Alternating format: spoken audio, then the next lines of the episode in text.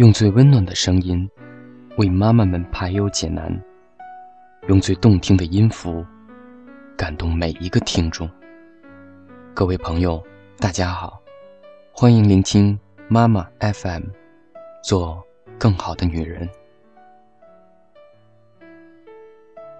我是大家的好朋友小药师，今天要跟大家分享的是著名学者于丹给孩子的一封信。孩子，妈妈现在跟你说的这些话，只是我现在的想法而已。作为一个成年人，我不敢说我现在的想法一定正确。你长大以后可以去修正他们，但这是我现在最想对你说的话。关键词一：常识。常识是我们的最低版，希望你能达到六十分以上。孩子，人要有常识，要懂得社会上最基础的东西。你刚刚上完幼儿园时坚信的那些道理，妈妈希望你长大以后也坚信如初。比如，任何事情要有秩序，要排队，要有先来后到。人越是长大，越是容易变得对很多事情不屑，会觉得那些事情很幼稚。其实，一个人忘了幼儿园规矩的时候，反而是自己特别狂妄、特别无知的时候。妈妈曾经给你讲过木桶理论：一个桶，如果它是由长短不齐的板子捆起来的，决定水容量的是哪块板呢？你的答案是很正确的，最低的一块板子。常识就是我们的最低板。如果你对于这个世界的常识，包括你自己生活的各方面指标，都能够达到六十分以上，我不会太关注你有几个九十分。如果你都在六十分以上，那你已经是一个好公民了，你已经能够对自己负责。九十分是人生命里的锦上添花，但六十分是人生命里的雪中送炭。我只希望你方方面面都在常识以上。关键词二：规则。从小找到生命的自觉，建立在服从基础上的自觉。社会在进步，但有时候我们只欣喜于得到的东西，却忽略了付出的是什么。妈妈和你在童年的游戏方式有着天然之别。妈妈小时候是上世纪七十年代。在北京的胡同里，女孩流行玩砍沙包和跳皮筋。橡皮筋一角钱可以买一大把，然后我们一根一根的把它们套起来，连成一根皮筋，从脚踝到腿腕，到大腿，到腰间，到肩膀，可以一直跳到大举。那时穷有穷的玩法，而且我们的玩法很公平，哪一方输了绝对不许耍赖，谁输了。谁就得下来撑皮筋，这是一种游戏规则。现在小区里几乎每个孩子都有一个滑板车，一副轮滑鞋。你们滑到彼此面前打个招呼又散开了。你们拥有的空间越来越大，速度越来越快，但你们已经失去了一个群体游戏的环境。滑板车和轮滑鞋给了你们自由奔跑的速度，却缺少了大家都必须服从的规则。为什么有些小朋友容易耍赖？因为他们处于规则之中的时间越来越少了。妈妈小时候和同龄人一起跳皮筋、砍沙包，你要是耍赖，人家就不和你一块玩了。所以我们会自己解决规则认同的问题。你们也是好孩子、乖孩子，但你们在玩的时候就缺失了对规则的协商和认同。当所有的孩子都踩着滑板车在速度中独来独往时，你们怎么能懂得牺牲和谦让？妈妈希望你从小就找到一种生命的自觉，一种建立在服从基础上的自觉。这种服从是伦理的服从、规则的服从、个人对集体的服从。为什么很多考上大学的高材生却总是磕磕碰碰，与人有那么多冲突呢？到了你念大学的时候，再告诉你什么叫做规则，已经晚了。关键词三：犯错。敢于认错，比不犯错重要；能改错，比敢于认错更重要。孩子，人犯错是难免的。《论语》里子贡说过：“一个君子犯了错，就像太阳的日食、月亮的月食一样，有过错时，人人都看得见；改正后，大家照样会仰望他。”所以，妈妈从来不希望你做一个完美的孩子。但妈妈希望你犯错以后能勇敢站出来承担自己的责任，能说一声对不起，这就是勇气。人总是要为自己买单的，任何事，不管是做错了还是受伤了，没人能替代你，最爱你的人也不能替代你。敢于认错比不犯错重要，能改错比敢于认错更重要，这是对自己负责，也是。对别人负责。关键词四：生命的修复能力。人会遇上什么事，我们无法左右，但生命的修复能力在于自己。你四岁时，在手工课上做了一个花篮，有一天，你哐当一声把花篮摔了，花篮一角摔出了一个三角口子，你哇的哭了。我说：“我们试试，看看能不能让花篮比没摔破时更漂亮。”我们又是剪又是贴，你还用彩笔画上颜色，最后我们做出来一个非常漂亮的花篮。你和我说：“妈妈，我懂了，哭是没用的。”我听了很欣慰，但让我微微郁闷的是，后来家里每逢打坏什么东西，你都特别高兴，说：“我们试试看能不能让它比没坏的时候更好看。”当然，不是所有的东西。都能再做成比它没坏的时候更好。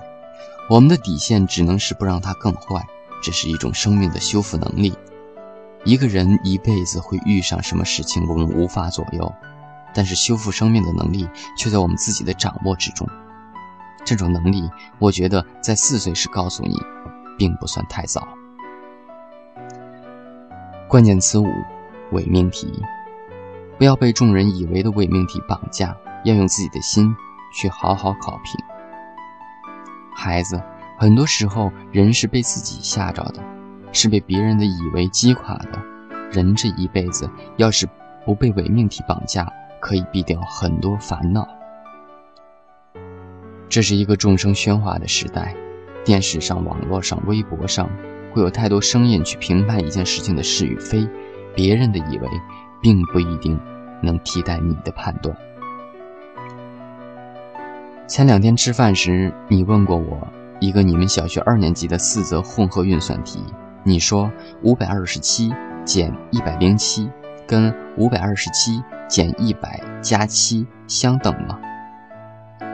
我当时吃着饭，真是不假思索就说相等啊，一样啊。你听了哈哈大笑。你说妈妈，你算算看。我听了筷子认真的想。五百二十七减一百零七是四百二，五百二十七减掉一百再加上七是四百三十四。我惊讶地发现，这两个看起来那么相近的式子，结果却不一样。所以你看，我们以为的事情有多少，其实并不是真相呢？我们总是习惯于以自己的经验去判断一些似是而非的事情。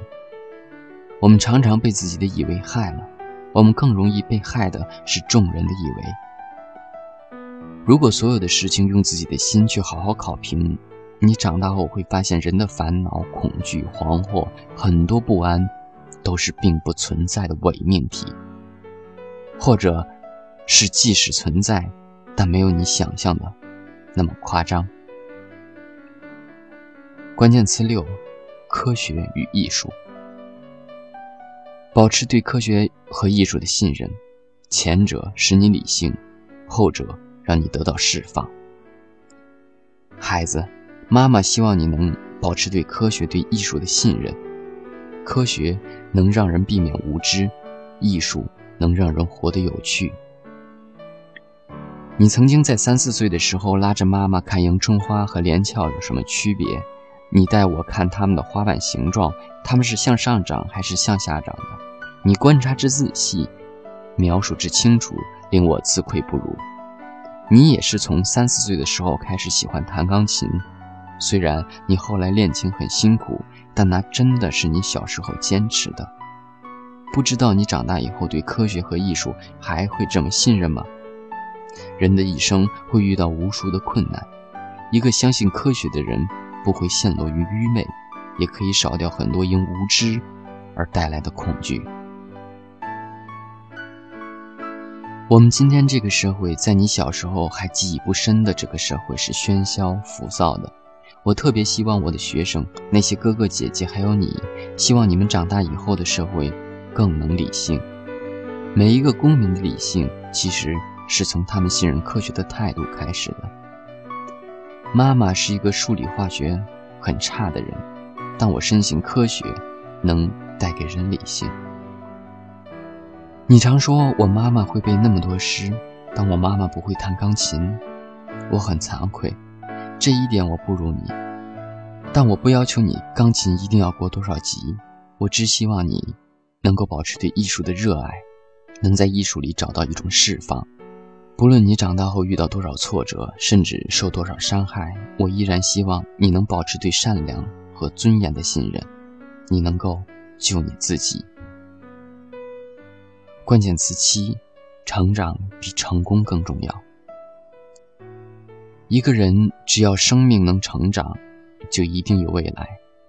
现在社会上关于成功的教育太多了，我们几乎把成功作为人生的终极目标，但我始终认为成长比成功更重要。成功或许是一个评判人的标准，但只是成长的一部分标准。成长是一套综合多元的标准体系。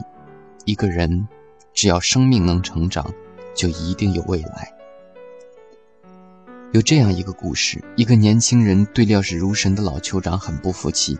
有一天，他捉了一只刚孵出来的小鸟放在身后，问老酋长：“我手里的小鸟是生还是死？”他想：“你要说它是活的，我就手指一掐，掐死它；你要说它是死的。”我手心一张，就让它飞起来。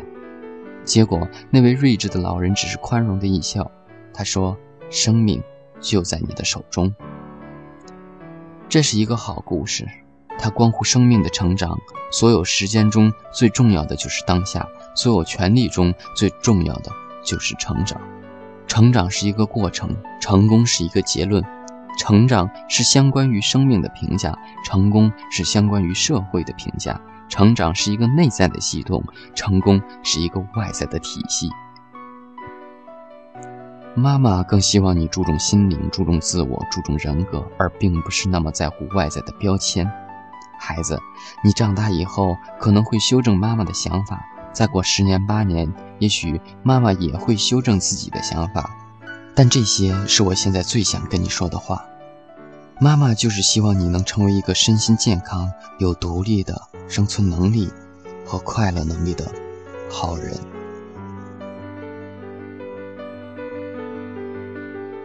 妈妈 FM，感谢您的收听。如果你想聆听更多精彩的节目，可以微信关注我们的公众号“妈妈 FM”，小写全拼 “M A M A F M”。